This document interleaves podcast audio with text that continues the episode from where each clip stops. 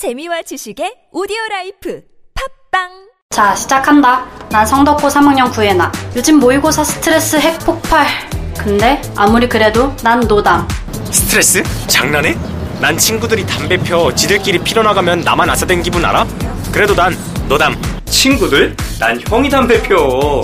그래서 집안 곳곳에 담배가 있는데도 난 노담. 야, 그런 게 뭐 자랑이냐? 난 그냥 안 핌.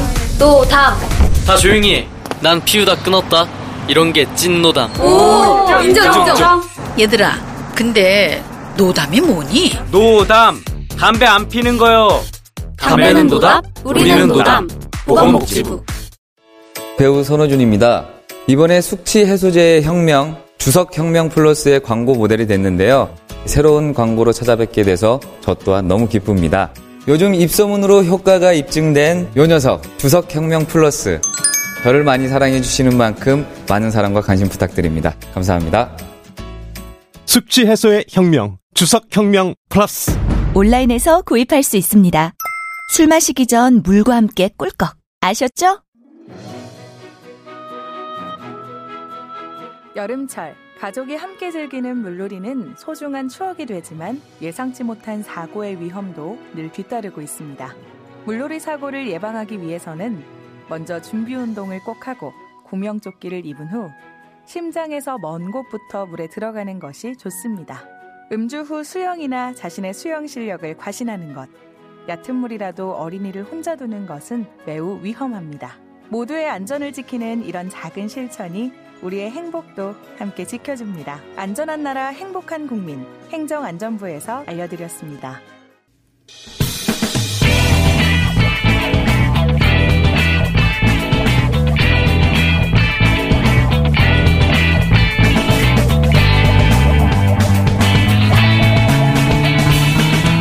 김어준의 뉴스 공장.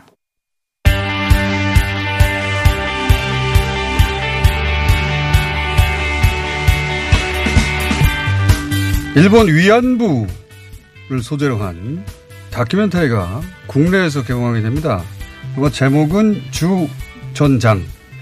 일본계 미국인 감독의 시각으로 위안부를 둘러싼 극우의 논리적 허점을 추적하는 내용인데요.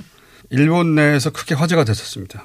미키 데자키 감독 스튜디오에 직접 모셨습니다. 안녕하세요. 안녕하세요. 자, 제가 그래서 궁금해서 감독님의 프로필 찾아봤어요. 아, 이분은 다큐를 얼마나 만든 분인가 했더니 이 다큐가 첫 번째 다큐인 거죠. 그전에는 영어 선생님 아니셨습니까? 아니면 그전에는 승려로 활동을 하셨고. That's correct. Yeah. 네, 맞습니다. 영어 선생님도 했었고 또 태국에서 승려로도 활동을 했었습니다. 네. 굉장히 특이한 이력인데 이 영화 제작비는 그럼 어떻게 마련하시는 거예요? 첫 번째 영화인데. A lot of it was funded. 대부분은 제가 제 자비로 됐고요. 또 그 외에 Kickstarter 크라우드 펀딩을 통해서 그 펀딩을 자금을 조달받았습니다. 자비로 이걸 다 조달을 하려고 했는데 이제 중간에 찍다 보니까 돈이 좀 모자란다는 걸 깨달아서 많이 모자랐겠죠. 네, 그래서 이제 제가 크라우드 펀딩에 요청을 해서 모금을 하게 됐습니다. 총 제작비는 얼마나 들었어요? 미화로 3만 5천 달러 정도 들었습니다. 제가 이 질문을 자세히 하는 이유가 제가 독립 다큐를 세 편을 기획해 제작한 제작자예요. 음. 그래서 야 대단히 높은 퀄리티의 음. 다큐인데 이 정도면 제작비가 얼마나 들었을까 궁금했던 건데 그 정도 액수라면 정말 저렴하게 한 거거든요. 음. Oh, thank you. 그래서 so 정말 much. 우선 Um, 칭찬 감사드리고요. 또 제가 uh, 이렇게 낮은 비용으로 제작을 할 수 있었던 이유는 정말 많은 그런 지지자분들과 또 후원자분들이 그냥 정말 자원봉사자로서 많은 도움을 주셨기 때문에 또 이런 것들이 가능했습니다. 네, 아마 다음 프로젝트에서는 돈을 많이 받고 일하시기를 기대하시는 것 같습니다. 다음 프로젝트가 준비되어 있긴 합니까? Um, 다음 프로젝트는 꼭 구구는 아니지만 그냥 일본의 정치와 관련된 그런 게 될 겁니다. 그러면 이제 본론 주전장 얘기를 해보죠. 아, 제목이 왜 주전장인지 좀 설명해 주시죠. So I actually got 주전장이라는 제목을 선택한 이유는 이 일본의 극우 민족주의자들이 이 미국을 주전장이라고 이제 표현을 했습니다. 그래서 이 극우 민족주의자들은 일본에서 우리가 미국 사람들의 인식을 바꿀 수가 있다면 전 세계적인 역사도 바꿀 수 있다라는 그런 인식이 있기 때문에 또 다른 이유가 어, 제가 이제 인터뷰를 했던 사람들이 지금 다 양측이 있었습니다. 뭐 극우주의자들도 있었고 그렇지 않은 분들도 계셨는데 매번 제가 저희가 인터뷰를 할 때마다 내 생각이 맞다, 내 의견이 맞다라고 저를 자꾸 설득하려고 하시더라고요. 이제 그러다 보니까 주된 전쟁터가 내 머릿속, 내 생각이 되는 거라 저는 이걸 보시는 분들, 그분들의 머릿속이 또 이런 주 전장이 되기를 원하는 마음에서 이렇게 제목을 지었습니다. 좋은 제목입니다. 그런데 일본계 미국인으로서 일본계 한국인인 모르겠어요. 미국인으로서 위안부 이슈에 특별히 관심을 가지고 결국은 다큐까지 제작하게 된 결정적 계기가 뭡니까? Well, I actually 저 같은 경우도 대부분의 미국 사람들처럼 위안부 이슈에 대해서 사실 잘 알지는 못했었습니다. 근데 제가 이 위안부 이슈에 대해서 깨닫게 된 계기는 제가 유튜브에서 그 일본의 인종 차별에 대한 그 비디오를 업로드를 했었는데 이거를 보고 일본의 민족주의자들과 극우주의자들이 공격을 하기 시작했습니다. 그래서 그때 그거를 경험으로 해서 제가 아, 위안부라는 이슈가 민감한 이슈구나라고 해서 그때부터 알게 되었습니다. 또 아사히 전 신문 기자였던 있던 우에무라 타카시 같은 분도 이제 위안부 관련된 보도를 했다가 극우 세력들로부터 굉장히 많은 위협과 공격을 받았습니다. 우에무라 타카시만큼은 아니었지만 저도 나름 공격을 받아서 이거 보면서 왜 극우주의자들이 위안부 문제라든지 아니면 인종차별주의 이런 걸 왜 그렇게 덮으려고 하는지 이제 궁금해져서 그때부터 관심을 갖게 되고 다큐멘터리를 만, 만들게 된 일본의 극우가 가장 예민해하는 이슈가 위안부 이슈였다는 것을 그 경험을 통해서 알게 된 거네요, 말하자면. 그러면 여기서 일본 우익에게 이 위안부 문제는 왜 그렇게 중요한 것이었나? 일본의 우익들에게 절대로 인정할 수 없는 음. 두 가지 역사적 사건이 있다면 중국을 상대로는 난징 학살이 없었다고 주장하는 것이고 그리고 한국 상대로는 위안부가 단 한 명도 없었다고 주장하는 거란 말이죠. 이 두 가지 이슈가 왜 그렇게 일본 우익에게 중요한 것인가? 자신들이 믿는 진짜 일본이 뭐냐 이런 아이디어에 기인한 현상이라고 생각을 합니다. 이 일본 구구들은 이 전쟁 후에 일본은 이제 미국이 시키는 대로만 해야 되는 그런 나라다 보니까 이제 그 전쟁 후에 일본보다는 전쟁 이전의 일본 즉 제국주의 일본을 진짜 일본이라고 믿는 겁니다. 그래서 이 사람들의 시각에서는 전쟁 전에 제국주의 일본은 잘못한 것이 하나도 없고 우리는 정말 완벽한 사람들이고 순수 혈통이고 그런 굳은 믿음을 갖고 있기 때문에 이제 그런 거에 조금이라도 이제 오점이 되면 안 되니까 그래서 자꾸 이런 것들을 어, 부인을 하는 건 아닌가라고 생각을 합니다. 그래서 사실 또 일본 구구 같은 경우는 뭐 누구나 그렇겠지만 뭐 우리의 할아버지들이 우리의 조상이 뭔가를 잘못했다고 믿고 싶지 않은 거죠. 그래서 뭐 우리의 조상들이 여성들을 강간했다 내지는 뭐 사람들의 머리를 잘랐다 뭐 이런 끔찍한 일을 했다는 거를 인정하기가 싫다 보니까 이제 좋은 얘기만 하고 싶어서 이제 그런 거에 좀 집착하는 것 때문에 아마 이렇게 자꾸 부인을 하는 것 같고 또 다른 이유는 um, 이건 좀 정치적인 목적이 있을 거라고 보는데요. 대학살이라든지 또는 전쟁 범죄를 인정하지 않는 거는 이제 또 다른 정치적인 목적이 있습니다. 근데 이 정치적인 목적은 제 영화를 보시면은 막판에 나와요. 그래서 제가 너무 스포일러로 다 말씀드리면 재미가 없기 때문에 이 정도까지만 말씀드리겠습니다. 알겠습니다. 예. 네. 어, 이런 이야기를 일본계 미국인으로 일본에 들어와서 직접 다큐까지 만들어서 공개적으로 하게 되면 당연히 일본 극으로부터 공격을 받았을 텐데 지금까지 받아본 일본 공격, 일본 극우들의 공격 중에 가장 유명한 사람이 했던 공격은 뭐였습니까? Well, they've actually been pretty 네, 사실 그곳 세력들이 그렇게 저한테 막 대놓고 이런 전면적인 공격을 많이 하진 않고 좀 더 스마트한 방식을 택했습니다. 이유는 두 가지라고 볼 수 있고요. 첫 번째는 또 제 영화가 더욱 흥행하는 것을 원치 않기 때문에 대놓고 많은 공격은 하진 않았고 두 번째 이유는 또 제가 일본계 미국인이다 보니까 또 함부로 공격을 할 수 없는 부분도 좀 있었습니다. 왜냐하면 일본 극우 사람들은 사실 미국을 좋아하기 때문에 미국인에게 뭔가 해를 끼치고 싶지는 않았던 그런 면도 있던 거죠. 그래서 반면에 다른 예를 보면은 이 제1교포가 위안부 관련 영상도 다큐멘터리를 만든 게 있었는데 그 분은 여성분인데 굉장히 많은 그 공격을 받았는데 제가 볼 때는 제1교포고 소수민족이고 하다 보니까 위안부 관련 다큐를 만들었을 때 저보다 많은 공격을 받았지만 저 같은 경우는 아무래도 좀 일본계 미국인이다 보니까 여러 가지로 좀 자제를 해서 공격을 한 것 같습니다. 그래서 누군가는 언급을 했을 텐데. In the film, uh, 제 영화들 보시면은 이제 누가 저를 공격했는지 우익에서 저를 공격한 사람들이 몇 명 나옵니다. 그 중에 몇 분을 말씀드리면 우선 슈니치 후지키라는 그 Texas Daddy의 매니저가 있고요. 또 두 번째로는 일본에서 좀 인기 있는 연예인 같은 사람이 있는데 켄 길버트라는 또 이 백인이 있는데 이 사람 두 분이 저를 상당히 많이 공격을 했습니다. 그래서 켄 길버트 같은 경우는 심지어 이제 영화에서 자기가 인터뷰를 했으니까 보기 전에는 이제 이걸 막 예고를 하고 다닌 거예요. 내가 영화 다큐멘터리 찍어서 이거 나올 거다 그러면서 이 예고편까지 틀어주면서 이런 영화가 나올 거다라고 했었는데 이제 지금은 자기가 속았다라고 느끼면서 저를 좀 많이 공격하고 지금 상당히 화가 나 있는 상태입니다. 근데 그 사람을 속이려고 했던 것도 아니기 때문에 뭐 잘못한 건 없다고 보고 있고요. 어쨌든 이런 극우파 인사들이 있었고 다큐에 자주 나오는 네, 극우에서 영향력이 큰 사람 중에 하나인 그 사쿠라이 요시코라는 사람도 제가 인터뷰 를 할 수 있었던 게 다 켄 길버트 씨 때문이었는데 지금 이분이 굉장히 화가 나 있는 상태입니다. 그래서 온라인에서 뭐 punish 슈센조라서 슈센조를 벌주자라는 그런 모임도 생겼고 또 트위터에 punish 데자키 데자키를 벌주라라는 그런 트위터 계정도 생기는 등 상당히 지금 좀 그렇게 되곤 있지만 알려진 극우파 인사들은 사실 지금은 좀 조용히 입을 다물고 있는 게 이 영화가 더 인기가 많아질 거니까 지금은 오히려 좀 조용히 잠잠 아베 총리는 하고 있습니다. 어, 코멘트가 없었어요 여기 대해서? No, he hasn't. 아직까지는 아무런 코멘트를 하지 않았지만 뭐 그분이 영화를 보고 싶다고 하시면 당연히 그 무료 초대권을 보내드릴 의사는 있습니다. 어, 마지막 질문으로 제가 하고 싶은 대목은 이겁니다. 최근에 일본 아베 정부의 수출 규제, 수출과 관련된 액션들을 보면 이것이 단순히 어, 경제적인 조치가 아니라 대단히 정치적이고 패권주의적인 조치라고 보여지는데 이런 한국인들의 판단에 대해서는 어떻게 생각하시는지? Uh, I think that's a 네, 지금 말씀하신 거는 굉장히 예리한 분석이라고 생각을 합니다. 그래서 일본 사람들이 이제 뉴스를 들으면서 아, 아베가 강경하게 저렇게 한국 사람들한테 강하게 나가고 있구나. 이제 이런 얘기를 일본 사람들이 들으면은 아무래도 지금 반한 감정이 있다 보니까 좀 어떤 강한 조치를 취하고 있다. 우리 아베 정부가 아, 한국을 대상으로 과거에 한국이 이제 뭔가 우리한테 잘못을 했는데 여기 아직 강경하게 대응을 하는구나라고 해서 오히려 그 일본 여론에서는 자기가 플러스가 될 수가 있으니까 이런 것들을 이용해서 선거에서 좀 잘해보려는 그런 속셈인 것 같고요.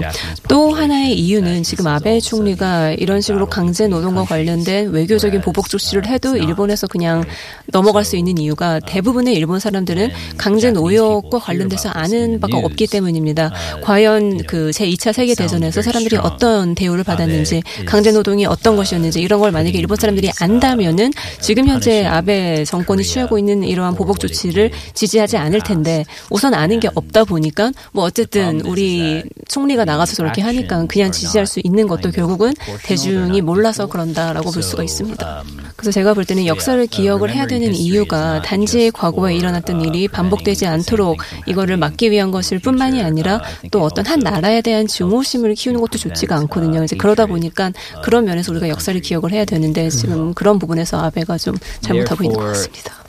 아베와 아베 자민당은 아무래도 일본의 영광을 가장 중요시 여기다 보니까 다른 나라를 신경 쓰지 않고 무조건 우리가 옳고 우리가 하는 일은 다 맞다라고 생각을 하는 게 있는 것 같습니다. 자, 어, 영화를 보시면 일본 극우의 정체성, 그리고 그 배후, 그들의 속마음, 그리고 그들의 목표 같은 게 굉장히 일목요연하게 정리되어 있어요. 굉장히 인상적이고 그래서 영화를 꼭 보시라고 제가 한국 관객들에게 말씀드리고 싶은데 아, 현재 상영관 수가 30여 개 정도예요. 사실 다큐가 극장을 잡는 건 어렵습니다. 저도 경험해 봤지만. 어, 그럼에도 불구하고 이 30여 개가 점점 커질 수 있도록 한국 관객들에게 아, 마지막으로 하시고 싶은 말씀이 있다면요. Yeah, if you're 아, interested. 한국에 계신 분들 중에서 왜 일본의 구구파들과 또 민족주의자들이 아, 저런 식으로 생각을 하는가, 또 왜 위안부 역사를 그렇게 굳이 지우려고 하는지, 또 강제 노동을 왜 그렇게 부인하는지, 이 극우파와 민족주의자들의 생각이 궁금하시다면은 제 영화를 보시면은 잘 아실 수 있을 겁니다. 그래서 그런 분들께 영화를 추천하고요. 영화는 7월 25일 개봉합니다. 일본 극우가 위안부에 대해서 하는 주장의 허점 그런 주장을 가장 강력하게 하는 일본 극우의 입을 통해서 듣고 그 허점을 하나하나씩 깨갑니다. 이 영화가. 게다가 그 과정에서 일본 극우의 정체 배우에 대해서 여실히 드러내요. 어, 굉장히 영리한 영화다. 그래서 제가 어, 추천드리고요. 예, 7월 25일 날 개봉합니다. 주전장을 감독한 미키 데자키 감독이었습니다. 감사합니다. Thank you very much. 그리고 통역에는 김혜미 통역사였습니다.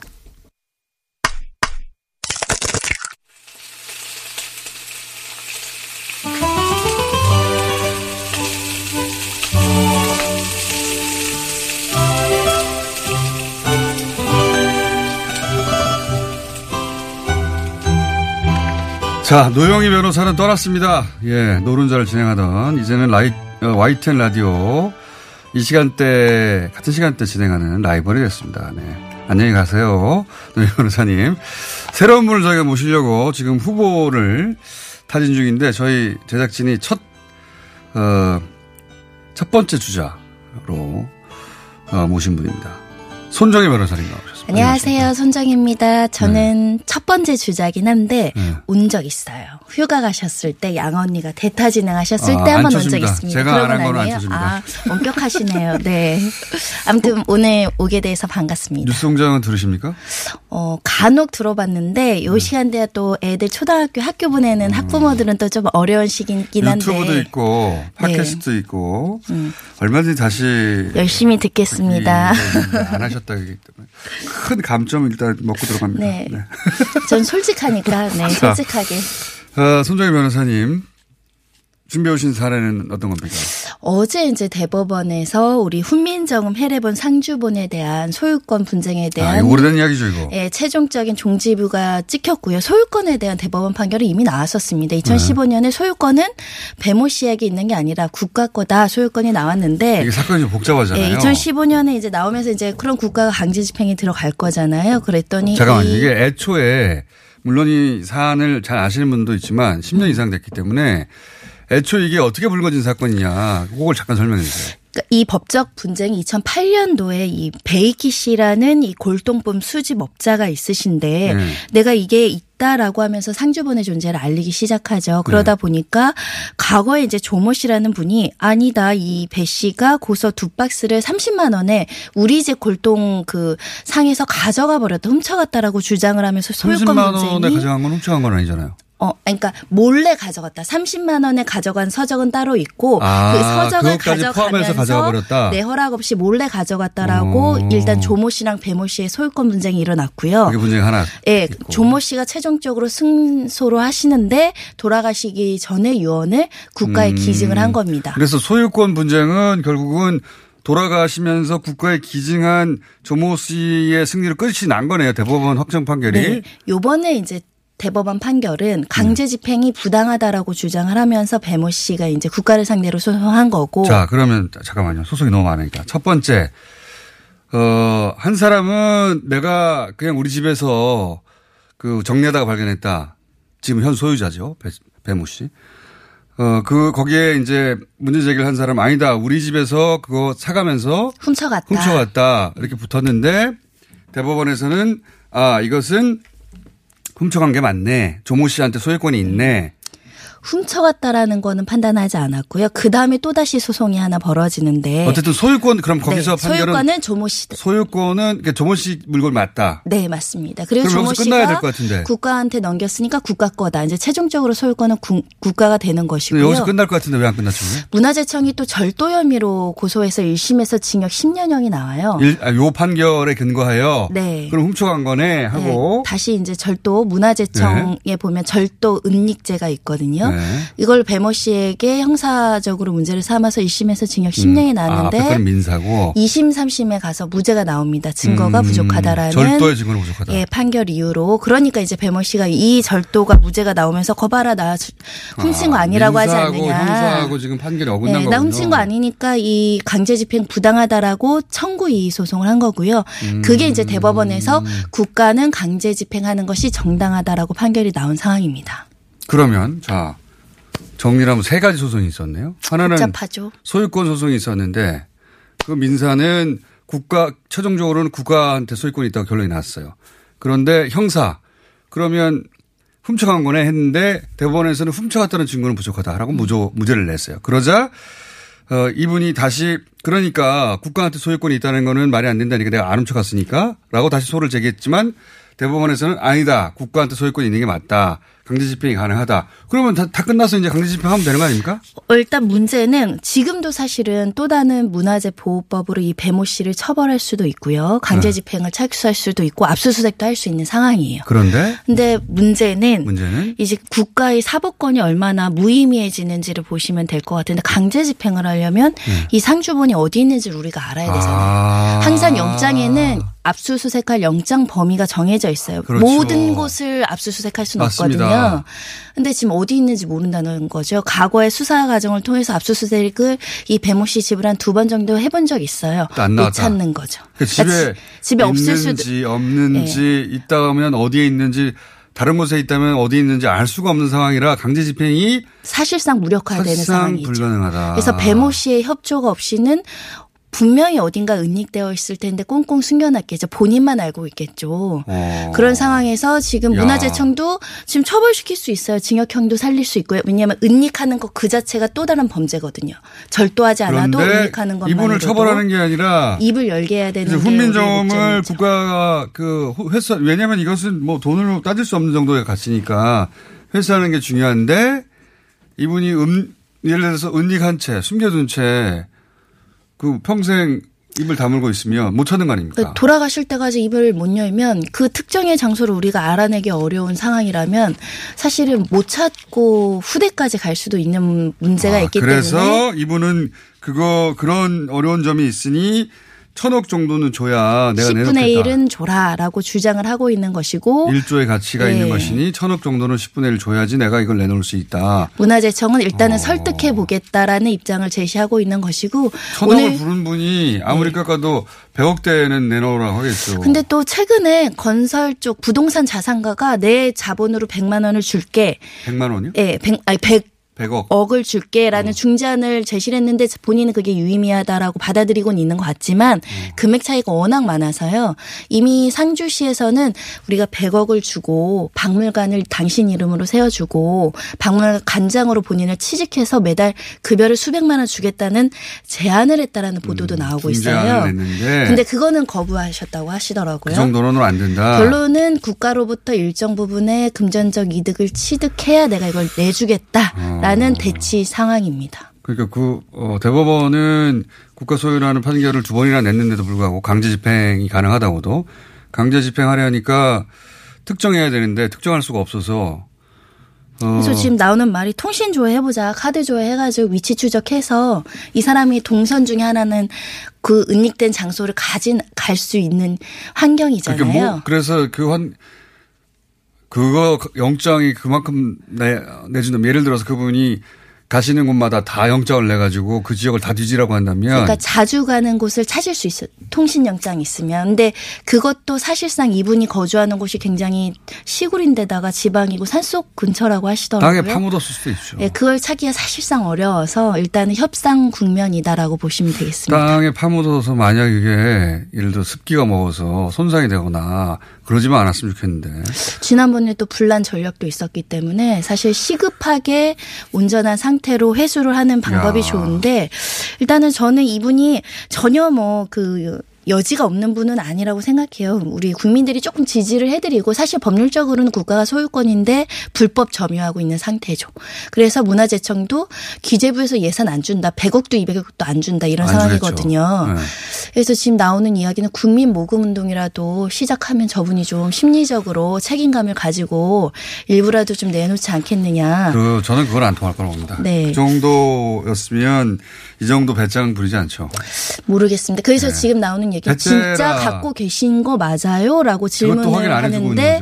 그것도 예- 뭐 예민한 질문이라서 할수 없다 이런 취지시잖아요. 그래서 사실 실제로 왜냐하면 있는지 있는 게 확인되면 혹시 또 압수수색 할까봐. 예, 훼손 우려는 없는지 국민으로서는 조금 염려되는데 음. 이래서 판결이 집행하기가 참 어려운 거라는 걸 변호사로서 다시 느낀 거죠. 어려운 사례네요. 네. 굉장히 판결까지 11년 걸렸는데 아직도 찾고 있지 못합니다. 걱정이 걱정이 되는 사안입니다. 이분이 연세가 어떻게 되시는가요? 혹시? 제가 알기로는 70대, 어휴. 60대, 70대로 알고 있고요. 적어도 국가에서 건강은 챙겨드려야 되겠네요. 아 건강해 보이시더라고요. 건강해 보이셨습니다. 건강 계속 챙겨야 되겠다. 그래서 제가 볼 때 지역 네. 주민들이 자주 맛있는 거 좀 사다 주시면서 문화재청 공무원들이랑 같이 건강하게 계속 어, 계셔야 어쨌든 이런 협상이라도 마무리가 되죠. 예. 이분이 또 과거에 이분이 또 이게 막상 내놓기가 어려운 게 10년형을 받아본 적이 있잖아요. 구속된 전력. 예. 그것 때문에 조금 아, 구속이 아니라 10년형 때문에 무고를 당한 고통이 자기가 굉장히 힘들었다고 토로한 적이 있어요. 법은 엄격해서 증거가 확실하지 않으면 절도죄를 확정 판결할 수 없었겠지만 그게 어- 저절로 갔겠습니까? 그러니까 증거가 부족한 거지 아예 절도 혐의에서 완벽하게 벗어났다라고 그러니까 평가하기 어려운 거죠. 그 책이 혼자 걸어갔을 리가 없잖아요. 그리고 그 책이 만약에 30만 원 고소해서 라고 한다면 30만 원 이걸 팔리도 만무한 일이니까 더군다나 그, 그 분도 전문가였는데, 골프 전문가였는데, 그분이 이런 해례본을 30만에 내놨겠어요. 그러니까 상식적인 수준에서 추론하자면, 그 절도의 어떤 혐의가 짙긴 하나 입증이 안 된다는 거잖아요. 예. 오래된 일이고요. 네.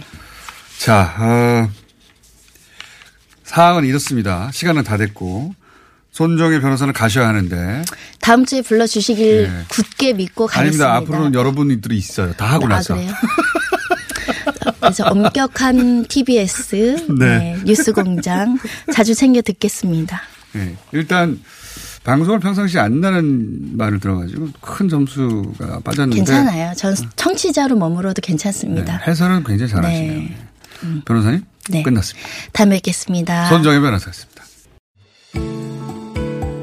서울시, 경기도, 인천시가 7월 한 달간 창업 컨설팅 프랜차이즈 불공정 집중 신고 기간을 운영합니다. 창업 컨설팅으로 피해를 입으신 자영업 사장님들, 프랜차이즈 본사의 부당한 대우로 고민하시는 가맹점 주님들은 서울은 120번, 경기는 031에 120번, 인천은 032에 120번으로 신고해 주세요. 그리고 프랜차이즈 가맹계약 체결 전에 꼭 서울시에서 상담 받으세요. 이 캠페인은 공정사회를 만들기 위해 노력하는 서울시, 경기도, 인천시가 함께합니다.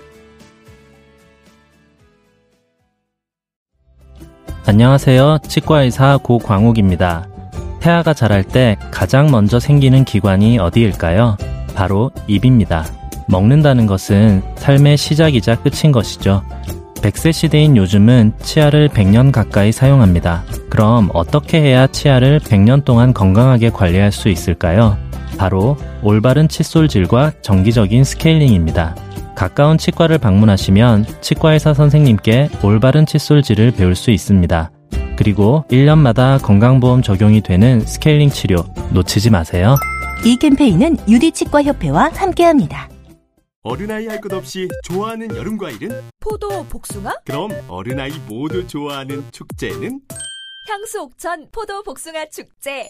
향수의 고장 충북 옥천군에서 펼쳐지는 신나는 여름 축제 향수 옥천 포도 복숭아 축제 포도 따기 체험부터 과일 케이크 만들기, 가요제까지 온 가족이 좋아할 프로그램들이 가득해요. 7월 26일부터 28일까지 옥천에서 향긋한 추억을 만들어요. 향수 옥천 포도 복숭아 축제를 검색해 보세요.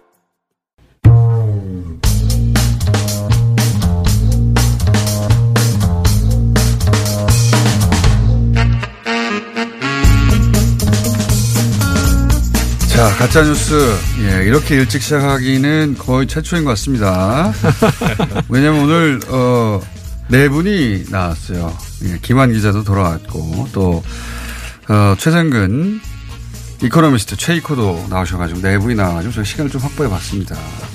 자, 그러면 한 분당 몇 분이 있죠? 4분이요. 야, 4분. 4분. 참 많이 확보하셨어요. 방활하게 느껴지네요. 4분이나 했는데. 4분. 엄청난 시간이죠, 4분. 예. 4분이면 뭐, 어, 나라를 구할 수 있습니다. 김언경 사무처장, 김준일, 어, 준 대표, 반 대표, 부반장, 인반, 인반. 김완 기자, 최성근 이코노미스트 네 분 나오셨는데요. 인사 다 한 걸로 하죠. 예. 안녕하세요. 안녕하세요. 네. 안녕하세요. 아, 인사할 시간도 아까워. 빨리 해, 빨리 해. 오늘 누굽니까, 누구? 첫 번째. 제가 첫 번째라고 써 있습니다. 자, 첫 번째 그런데 빨리 해보세요. 예, 빨리 해야 되는데 제가 너무 내용이 많더라고요. 제가 일단은 어제 기자회견을 했습니다. 조선일보 앞에 가서 어, 조선일보 규탄 아, 기자회견을 요새 했습니다. 조선일보 핫하죠. 예. 네. 어, 그런데 이제 몰래 몰래 하던 게 너무 드러나 버렸어. 근데 사실 어, 안건으로 보면 어, 할 일은 늘 있죠. 조선일보 앞에 가서 할 기자 기자회견은 그런데 어, 어제는 이제 지금 조선일보에 하는 행태가 거의 어, 그 동안에 가져왔던 친일 언론으로서의 조선일보의 색채에 또 하나의 오점을 남기는 수준에 지금 와또 있다. 하나는 아니, 아니라 완전히 구분되는 이전과는 확연히 구분되는 너무 명확한 사례가 나온 것 같아요. 어, 뭐, 그렇게도 볼수 네. 있고, 뭐, 예전에 친일 행각이 워낙 또 있었으니까, 그래서 그런 부분에 대해서 이제 더 이상 참을 수 없다 해서 내년이 또 조선 동화 100주년이 되는 해예요. 그래서 본인들은 그걸 기념하기 위해서 엄청나게 준비를 하고 있는데, 과연 이런 시기에 과거에 대한, 어, 과거의 친일이나 이런 것에 대한 반성은 없이 지금 오히려 더 문제적인 보도들을 이제 정말 분명하게 또, 또 한 획을 긋는 그런 보도들을 내놓고 있어서 나, 이제 기자회견 했고요. 어, 오늘 사실 가짜 뉴스 여기에 전담반이니까 가짜 뉴스 이야기를 해야 되는데 최근에 어, 산업통상자원부가 그 우리 우리나라 언론이 어 외국, 외국 보도를 하면 그걸 일본 언론이 인용하고 그걸 다시 우리가 외신이라는 이름으로 그대로 받아 쓰는 이런 식의 보도들이 많다라고 있다라고 우려를 자제를 표현 조중동이 많이 했던 짓이에요. 예, 했죠. 이게 이제 오랫동안 써왔던 그 외신 세탁 기술이죠, 기술. 어, 예. 외신 보도 세탁의 기술이었죠. 그런데 이런 사례가 이제 최근에 있었다는 거죠. 이제 조선일보가 그 일본의 전략 물자가 한국에서 북한으로 유출되고 있다라고 주장하잖아요. 지금 일본이 그랬더니 네. 조선일보가 8일에 한국이 북에 독가스 원료 넘겼다라는 그런 보도를 내놨어요. 이 네. 보도 그러니까 이 칼럼에서 북한산 석탄 밀수 사건을 언급하면서 한국이 빌미를 준 측면이 있다라고 빌미를 준 측면. 예, 이렇게 주장을 했어요. 그리고 네. 11일에는 제목이 전략물자 관리도 해명도 엉터리 산업부라는 그게 일본 주장이 맞는 것처럼 몰아가는 거지. 네.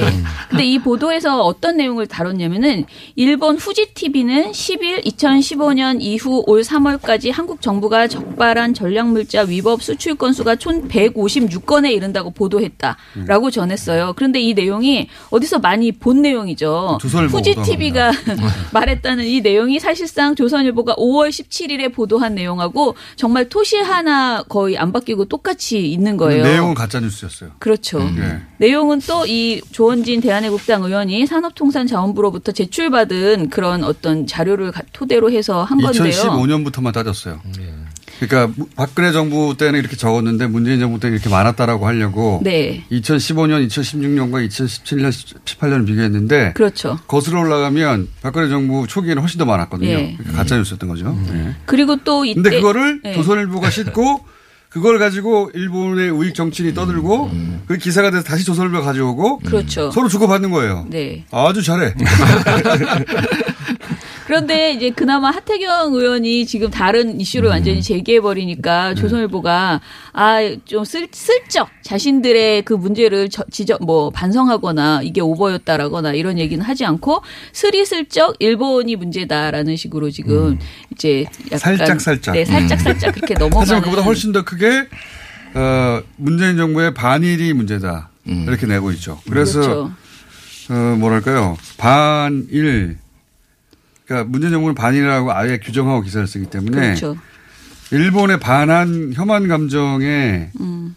휘발유 역할을 조선일보가 해주고 있어요. 그러니까 한마디로 그 문재인 정부를 비난하고 싶은 마음이 너무 크다 보니까 음. 일본에 문제가 있어도 그것보다는 문재인 정부로 모든 책임을 돌리고 싶은 거죠. 그러니까요. 그래서 하다 보니 결과적으로 계속 친일적 그런 보도가 나오는 일본의 그런- 이익에 복무하고 있는 거죠. 예. 한국어를 쓴다고 다 한국 언론은 아니죠. 예.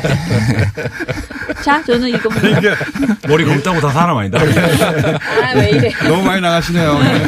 퇴출 직전.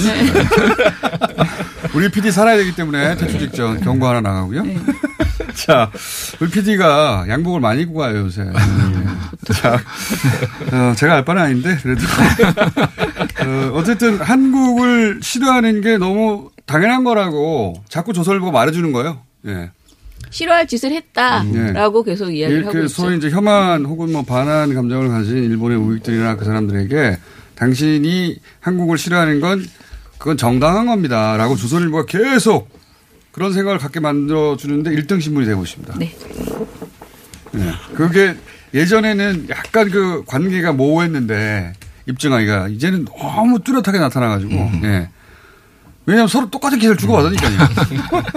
조원진 의원이 냈던 이 자료도 사실 매년 공개되는 국감의 자료예요. 그러니까 뭐 맞습니다. 크게 그렇죠. 의미가 있는 자료가 아닌데. 네. 네. 자 끝났습니까? 예. 빨리 하라고 그래서 시간에 맞춰서. 끝내는 네. 자 다음은요. 예, 제가 준비했는데요. 문재인 정부가 평택을 중국에 넘기려 한다. 아, 이런 가짜 뉴스가 지금 카톡에 돌고 있어요. 뉴스 냄새가 확 예. 나는데. 그래서 이게 이제 제가 받은 거는 중보기도 요청. 중보기도가 이제 뭐 기독교에서 쓰는 용어인데요. 개신교에서.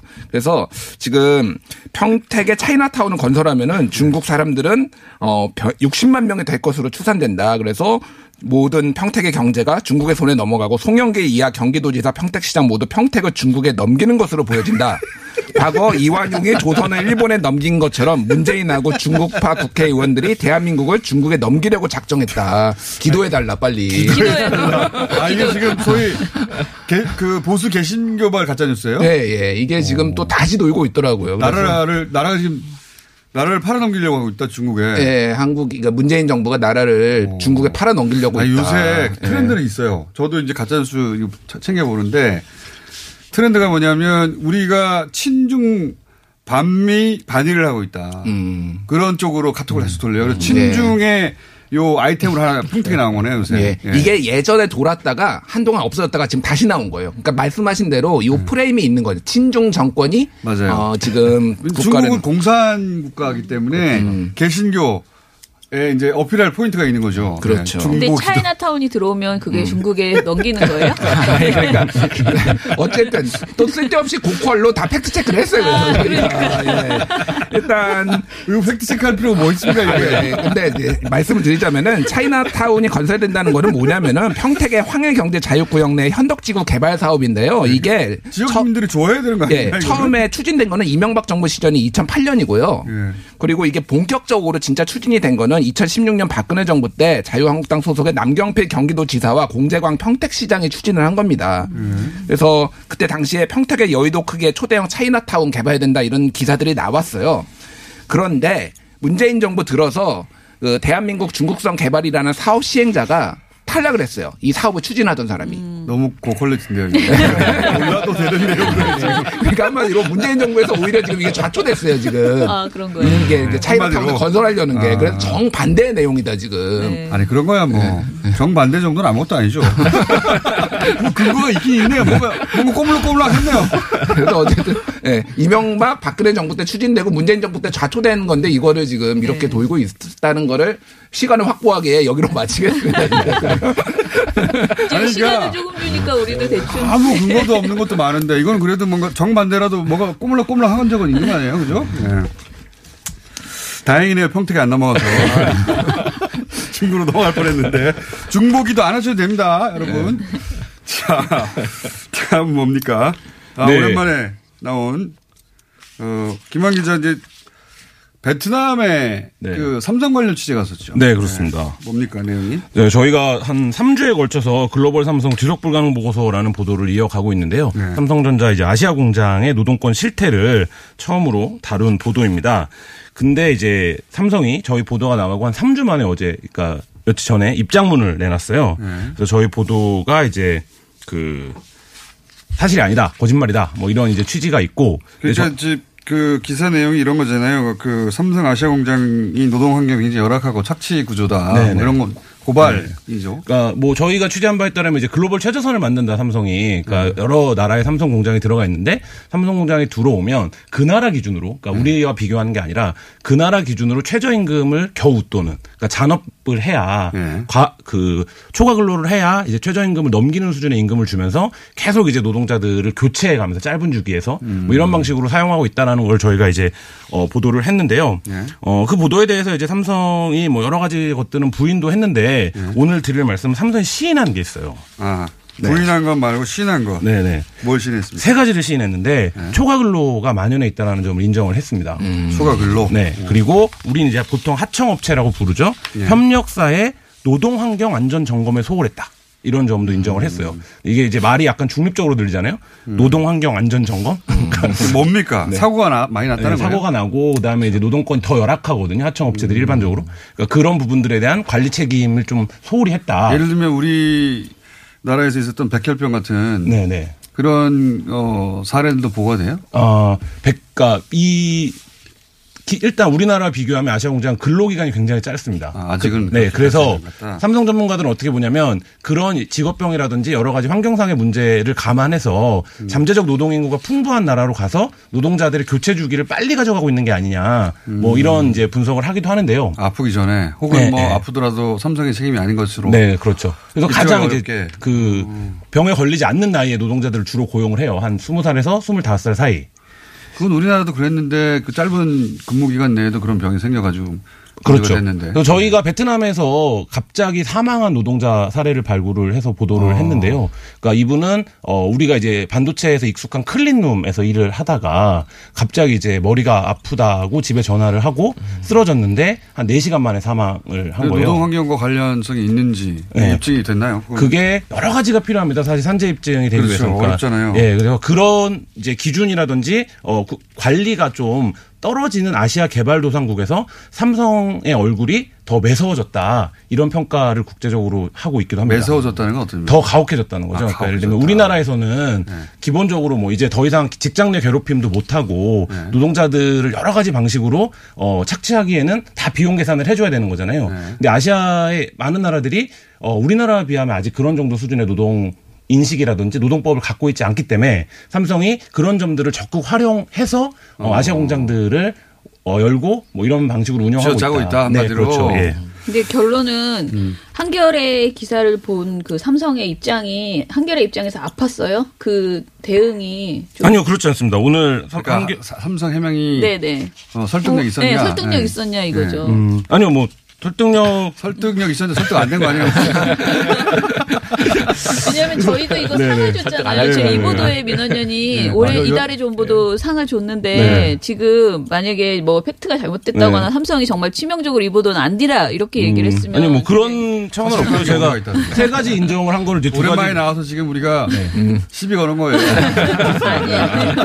칭찬은 너무 멋있는 잘하라고. 보도였어요. 네. 그래서 왜 갔어 이런 거죠. 결정적인 게 있어요. 삼성이 뭘 인정했냐 면 해외 법인 임직원의 노조 활동을 인정하지 않았던 점을 인정했습니다. 그러니까 그거야 뭐 국내에서도 뭐, 그러고 있는. 근데 이게 간단치가 않은 얘기인 게 국내에서 어, 삼성의 노조 문제가 인정받는데 10년 이상의 세월이 걸렸거든요. 당사자들이 음. 직접 지금도 이제 뭐 네, 하고 있는 상황이고.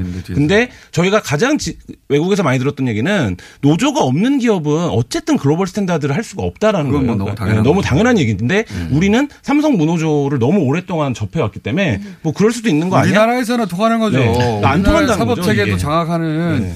삼성이니까 우리나라에서는 통하는 거지 왜 해외에서 통하나요? 네, 삼성의 그 외에 삼성이 이제 설명한 것들은 굉장히 좀, 어, 언어 도단에 가까운 취재한 입장에서는 어, 해명들이 많은데 예를 들어서 삼성이 브라질에서 엄청나게 노동자들을 착취하다가 브라질 정부로부터 소송을 당한 적이 있어요. 아 그래요? 예, 그래서 1,300억 정도의 소송 금액이 나왔는데 삼성이 브라질 정부와 그거를 합의를 했습니다. 어. 그래서 이제 일정 정도 벌금을 내고 합의 조건이 뭐였냐면 전광판 같은 거를 두지 않고 그러니까 노동자들을 압박하는 생산량을 압박하는 tact time 소위 예, 예. 네. 그런 것들을 시간 하- 맞추라고 예, 음. 하지 않는다는 합의를 하고 이제 나왔는데 여전히 그런 것들이 아시아 공장에는 있단 말이죠. 음. 근데 삼성은 이거를 자기네가 무슨 공정 혁신을 해서 아 스스로 혁신해서 그런 것처럼 자랑하고 네, 있다. 뭐 그런 부분들로 이제 설명을 하고 있는데 사실 이제 그렇지 않고요. 혁신 당한 것도 혁신을 한 거잖아요.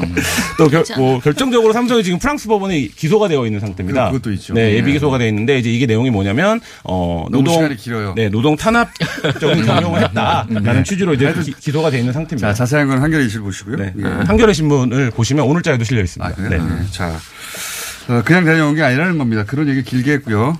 자, 마지막 체이코 주제. 김완 기자가 오시면 제가 좀 짧아지는 것 같습니다. 네. 예. 그래도 하는 게 어딥니까? 자, 예, 빨리 예. 하세요. 예, 자동차 얘기인데요. 예, 팰리세이드 뭐 잘 아실 거예요. 아시는 팰리세이드라고 이제 현대차에서 현대차. 만든 네, 네. 대형 제일. 대, 예, 대형 예, 상급의 SUV인데요. 예. 요게 이제 노노 갈등에 증산이 제동됐다. 음. 기다리다 지친 고객 2만 명 떠났다. 또 뭐, 다시요, 다시요. 노노 갈등. 아, 이게 그러니까 생산이 지연되고 있는데 예, 예. 그 노조 때문이다. 노조 때문에 지연되고 있다라는 기사가 고객들이 나왔다. 떠나고 있다. 네, 네. 이런 얘기를 하는 거예요. 2만 음. 명이 이미 계약을 취소했다. 아하. 근데 이게 내용을 보면 이미 이제 아, 그런 상황이에요, 지금? 네. 펠리세이드를 사려면 계약 후 1년 가까이 기다려서 고객 2만 명이 떠났는데 이것은 다 노조 때문이다. 네. 그런 식으로 보도되고 있는데 네네. 사실관계는 근데 지금 상반기까지 이제 누적 물량이 거의 9만 대예요. 이미 잘 팔리고 있다. 네, 잘 팔리고 있어요. 네. 근데 지금 3만 5천 대가 지금 팔렸고 3만 5천 대는 지금 주머니 밀려 있는데 음. 문제는 이게 한 달에 거의 한 8,600대밖에 안 나와요. 안 나오는 이유가? 그 중에서 5천 대는 이미 5월부터 미국으로 수출 물량으로 빠지고 있어요. 예. 그러니까 3,500대밖에 지금 국내에 풀리지 않고 있는 거예요. 예. 그래서 이거를 지금 누적 물량 소화하는 데만 1년이 걸리는 거예요. 이미 상황이 그렇게 됐는데 지난 7월에 어, 회사에서 증산을 하자 합의를 했는데 노조, 노조가 이거를 좀 합의를 안 해준 거예요. 네. 그 문제를 가지고 지금 노노 갈등 뭐 현대차 다른 공장에 이 물량을 넘기면 우리 특근비가 빠지기 때문에 노조가 합의를 안 해줬다. 그래서 이만 대가 지금 지금 계약이 취소됐다. 이런 식으로 지금 프레임을 걸고 있는 거거든요. 아, 그러니까 네. 이게 이미 계약 취소돼서 이미 고객들 다 떠났는 2만 명이 떠났는데 지금 합의가 안 된 걸 가지고 노조 책임을 지금 지우는 아, 것이죠. 그러니까 이거는 그 사측에서 언론 플레이를 한 거네요. 그렇죠. 인과관계가 바뀐 거죠. 예, 그러니까. 예. 예. 인과관계가 바뀐 거네요. 플레이를 인기. 트림에 지금 다 몰렸기 때문에 원래 나올 때부터 지금 이게 1년 뭐 출고 지연에 대한 우려가 상당히 컸었어요. 회사 측도 이 수요 예측을 잘못한 거죠. 음. 그러니까요. 원래는 나올 때 2만 5천 대 정도 팔릴 거라 예상했는데 9만 대가 계획이 돼 버렸거든요. 그러니까 그런 부분에서 전혀 이제 음. 애초에 생산 예, 예. 계획을 못 맞춘 것을 이거를 늘리자고 하는 노조가 회- 사측 뜻대로 안 움직여 주니까 이 그렇죠. 책임을 전부 다 노조에 떠넘긴 이번 기회 플레이다. 노조 때리게 하는 거죠. 예. 음, 언론 플레이다. 네. 알겠습니다. 요, 최근에 했던 그 경제 관련 그 가짜뉴스 팩트 체크로는 이례적인 내용이네요. 예. 보통 숫자 가지고 가시다가. 요즘 통계가 좀 뜸해서요. 예.